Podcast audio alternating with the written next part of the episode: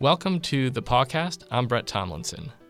My guest this month is Peter Yawitz, class of 1980, and the author of the new book Flip Flops and Microwave Fish Navigating the Do's and Don'ts of Workplace Culture.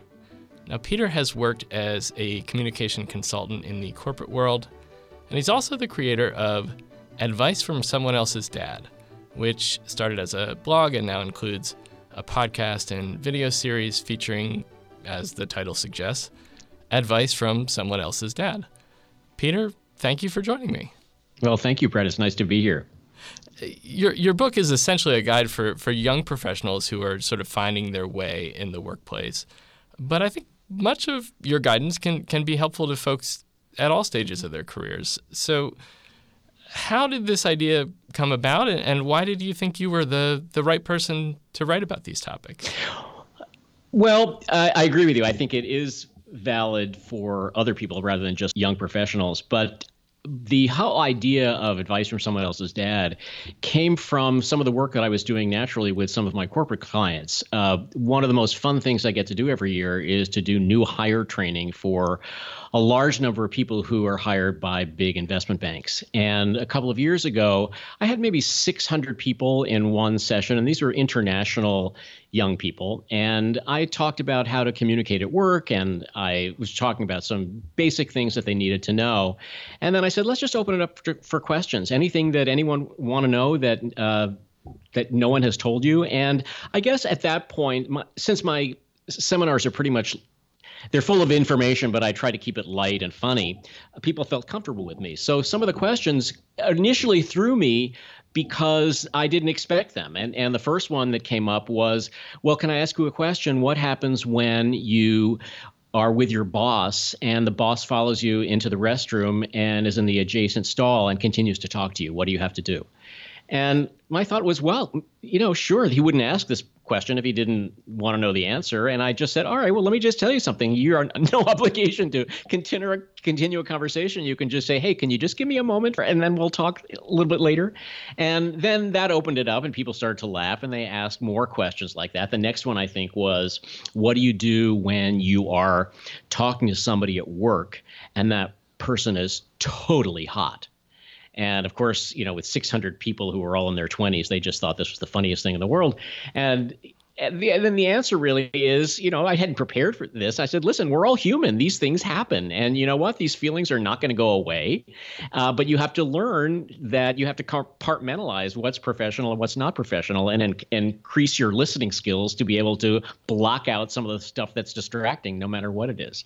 So I started getting more of those questions and I wrote them down. And that eventually became the blog and that became advice from someone else's dad. So that's really how that came about. I imagine that both in your professional work and, and, and also as, as an author, you're sometimes giving advice that, that people don't want to hear.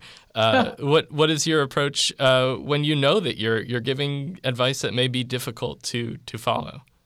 I think the the advice that people don't want to hear is where I'm recommending they do something that's out of their comfort zone, and that is often something like, you know what, I know it's really comfortable for you to just text your manager and or text a client, but you know what, get off your ass and talk to somebody. You know, it's really important to have face-to-face meetings, and I know that's hard for you and I know that's something you haven't done in college, but it's really going to make a big difference in terms of your relationship with people, but also in getting information. So, th- th- you know, I get a lot of people who are reluctant to do that even though they yeah, yeah, yeah, yeah, I know you say that, but mm, I'm not sure I want to do it. But I might get a little pushback on that, but I think they it's just because it's out of their comfort zone. I, I suppose that's a big part of uh, navigating the workplace is, is kind of figuring out not just what's appropriate, but what, what you need to do that may be outside of your. Yeah, and zone. I think I think it's really true. And I don't want anyone to think, well, this is only for introverts because introverts are the ones who are shyer and want to just sit quietly by their computer. But it's really it's really for everyone. And i've got to say that part of it is for managers. I find the one of the biggest troubles at work is, especially for young people, is the lack of communication and lack of validation that they've gotten something right. They think it shows a sign of weakness that they didn't quote get it the first time, and so they might go off trying to do a task where they're not really sure what they're supposed to be doing, but they think they do. And that's going to cause more steps down the line where they're going to have to go back and the manager said, well, this is not exactly what I wanted. So, uh, an important skill for everyone to master is for the young people to say, I just want to make sure I got this right and regurgitate whatever notes they've written. And for the manager to make sure if that person is not doing that, the manager says, All right, let me hear back from you what you think the next step should be. So it really is for managers too who need to understand that maybe they're not crystal clear about things and it's it really is that two-way street.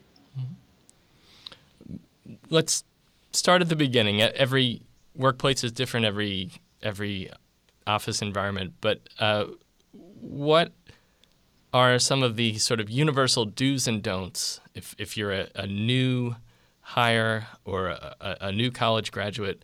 Uh, what are some of the universal do's and don'ts of being a good colleague and, and being a good employee? Well, I think uh, you know. First of all, you should understand what the corporate culture is before you get there. Know what your place is and how people get along and how people socialize and how people don't socialize.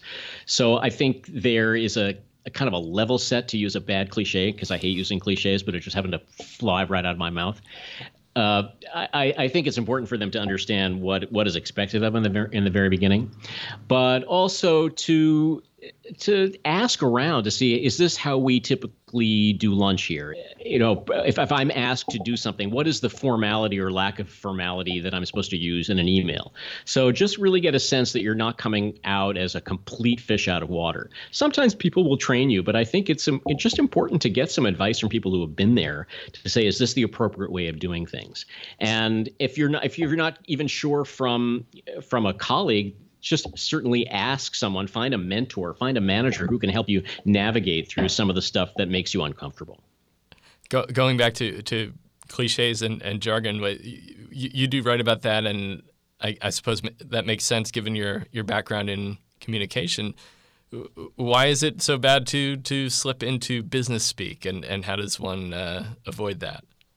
I'm not totally anti business speak. The problem is uh, when people use phrases that really don't mean anything. And, and then the young people use it because the senior people are using it and they want to suck up to the senior people. I think my first job out of business school, I was working with a team and my boss is, my boss loved to use the phrase de minimis, which just means a little bit. And, you know, he'd say, uh, de, minimis, de minimis improvement this month in this market.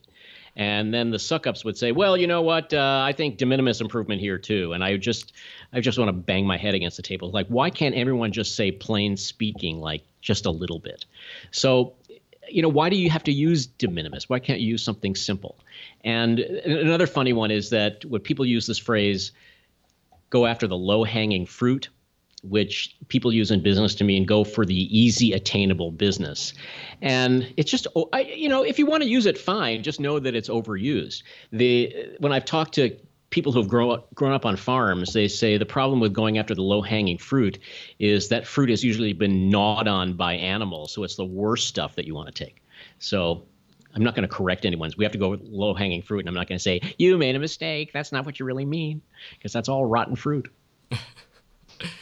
But actually, you know, the, some of the some of the ones drive me crazy are the ones that are grammatically incorrect. One of them I've, I've heard recently is "Let's action this," and you know, I just go into convulsions when I hear that, and I want to say, listen, everybody, action is not now, nor will it ever be a verb. You can take action, you can act upon something, but you can't action something. I can't, I can't action my foot. I can't action a piece of paper.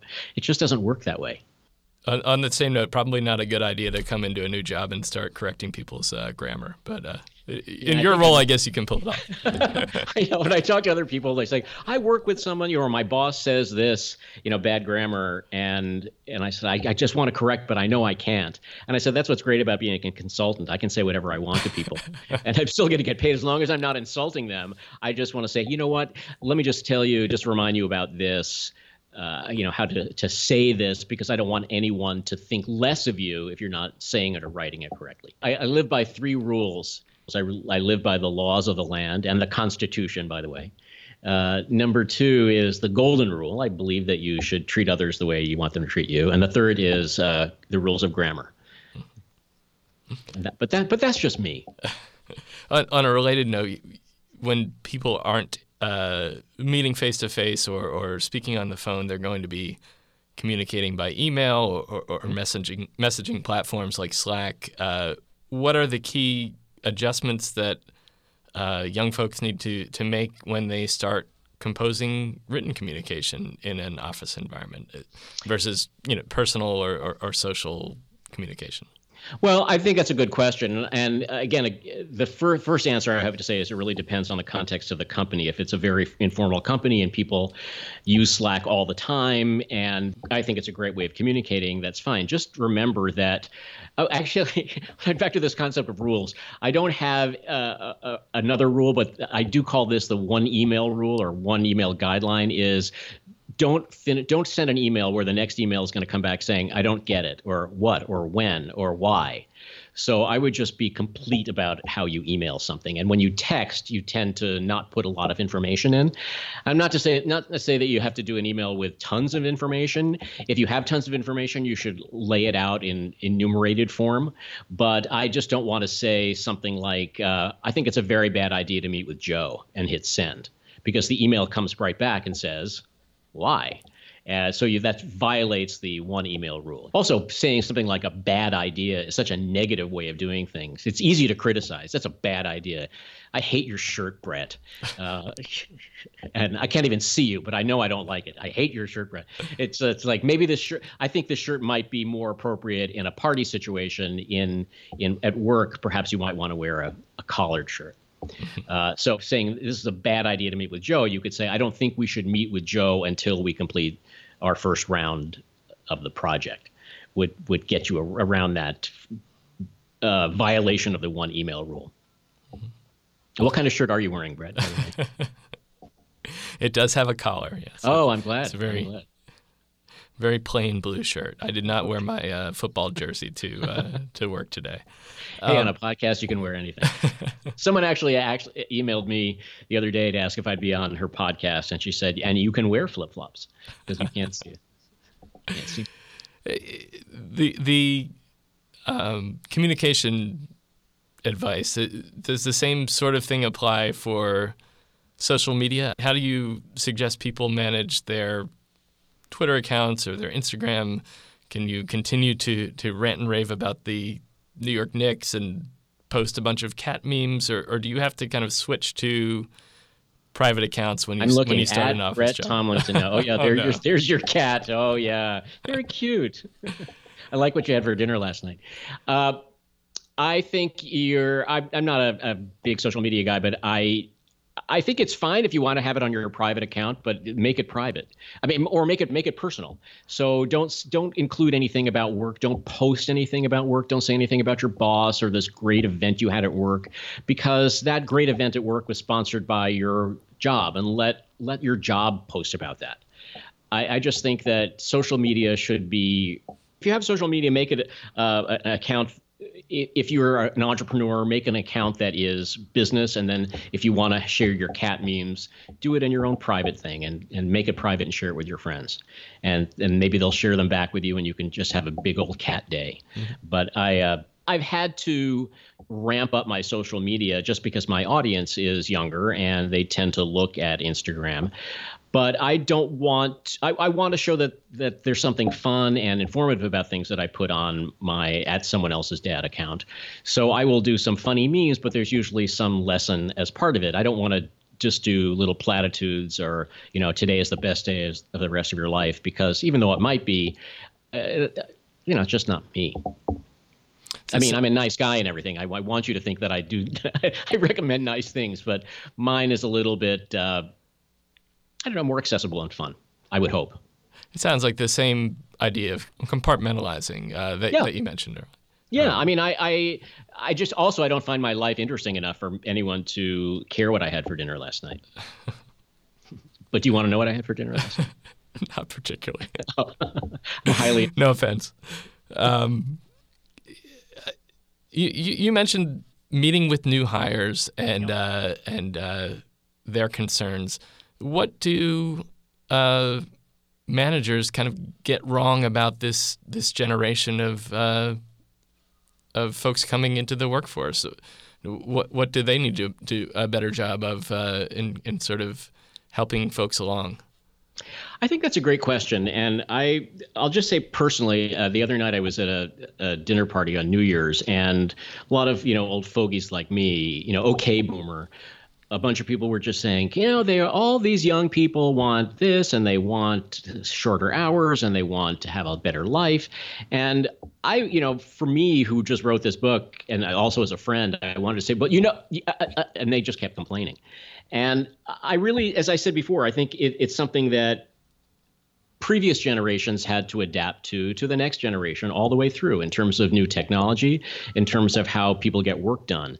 And just because this new generation is so much more tech savvy than the previous generation and and also social media savvy meaning that they see what their friends are doing it makes them stand up for themselves a little bit more about this is the kind of life that I want the kind of work that I want. And I just think that there it's the managers have to recognize all right i need work done. I can't i'm just gonna not gonna agree to every demand that you have. But perhaps there are different ways of working. And perhaps you could you can demonstrate trust by saying this is what our goal is together. We have to achieve this for a project or for a client or we're working on toward this goal. So this is what we are doing collectively. I don't care how you get there, but these are the tasks that I need you to do by a certain date so that it'll help me so I can uh, show show a rationale why I'm doing something and their role in it. And I think young people what I've heard and what I've experienced is that they want to feel that they're a part of something bigger. They don't want to be just task rabbits. And I just think that all my friends who were complaining the other day, listen, they can complain, but what are they doing to to change? I think my job is to work with the young people to say, all right, there's certain conventions about working with the old folks, but the old folks have to to think about, all right, what skills do they have that might help us, and make sure that they understand what the big picture is and they're part of it. I think our listeners are getting a nice sampling of the topics uh, in your book, and I wanted to ask about one of the more serious subjects, which is difficult conversations that that are a, yeah. a, a natural part of. Uh, of of your career. Uh, th- mm-hmm. Things like at some point you may want to ask for a raise or mm-hmm. a promotion, and you you may be going into that conversation without a lot of information about uh, what your colleagues uh, are being paid and and how your salary compares, uh, things like that. How do you suggest people prepare for that process and and kind of uh, get into the right mindset to uh, to have those conversations? Also depends on your organization. If you're working for a large company that has very specific lockstep dates and metrics about when you're going to get a promotion or a raise, I think you have to respect that. Uh, I even remember, I mean, just I'm not evading, evading your question, but I remember when my first job, I found out that I was the lowest paid associate because I was shocked that people actually started to compare. And and I went into my boss and I said, I just found out that I'm doing the same work and I'm maybe I'm a year younger than some of the other people, but I'm the lowest paid one. And he said, Thank you for telling me that information. It uh, it's something that I'll take into account when we do our reviews every six months. And I, I have to say that I respected that because there are some rules in place and they had to follow through on that. The other thing that I found now, uh, if I'm talking to young people, it, I, as I said, I was a little bit shocked that people were sharing how much money they made. Now, people know very f- quickly how much other people are making, and people just ask. Uh, not that they're posting it on social media, but I think friends know what other people are making, and certainly colleagues would too. So I think that if there is a rationale for you to feel that your raise is warranted because you are doing something or adding to the bottom line or really going beyond what you what you feel you are being paid for, I think it is not a bad idea to ask for a raise in a, in a company that might accept that, but I would certainly have enough backup to prove that. Rather than just saying, well, I feel I need a raise or because your parents are saying you should be paid more money and that it, it, you know gives you an incentive to to want to ask.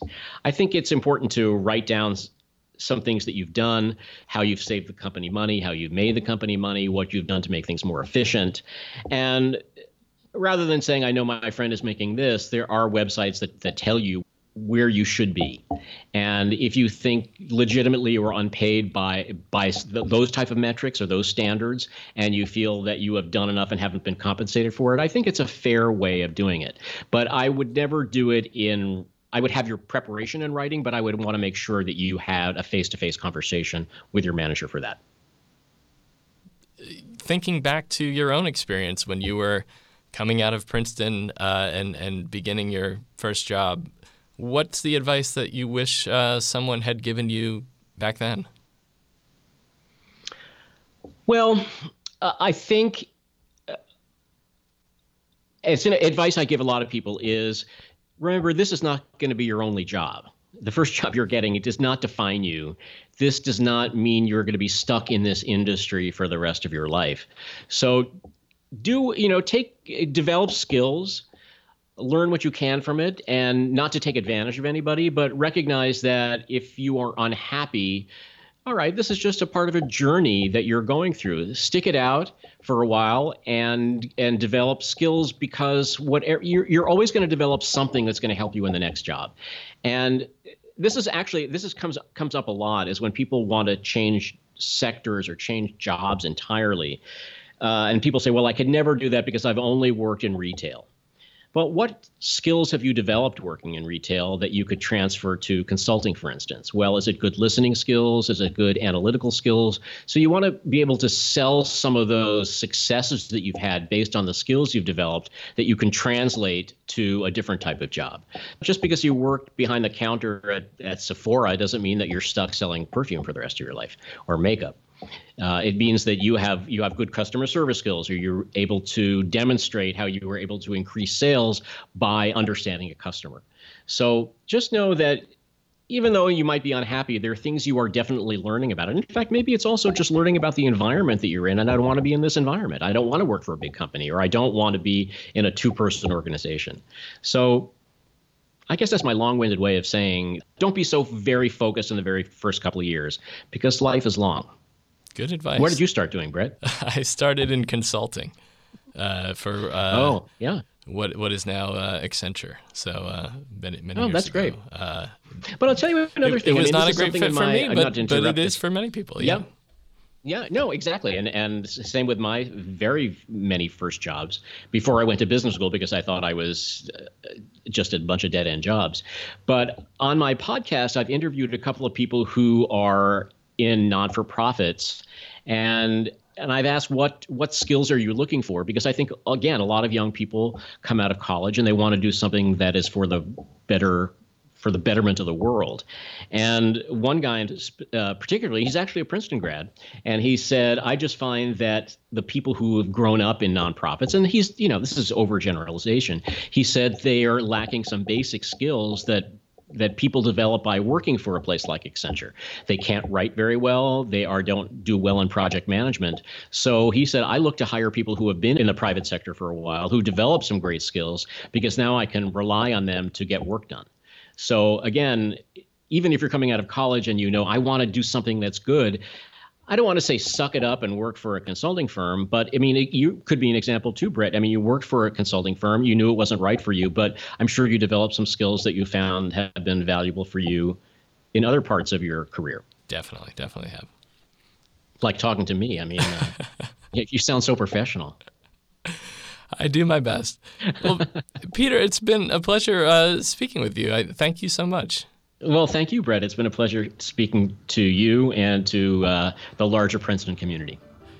Peter Yawitz's book is called Flip Flops and Microwave Fish Navigating the Do's and Don'ts of Workplace Culture. If you've enjoyed this podcast, please subscribe.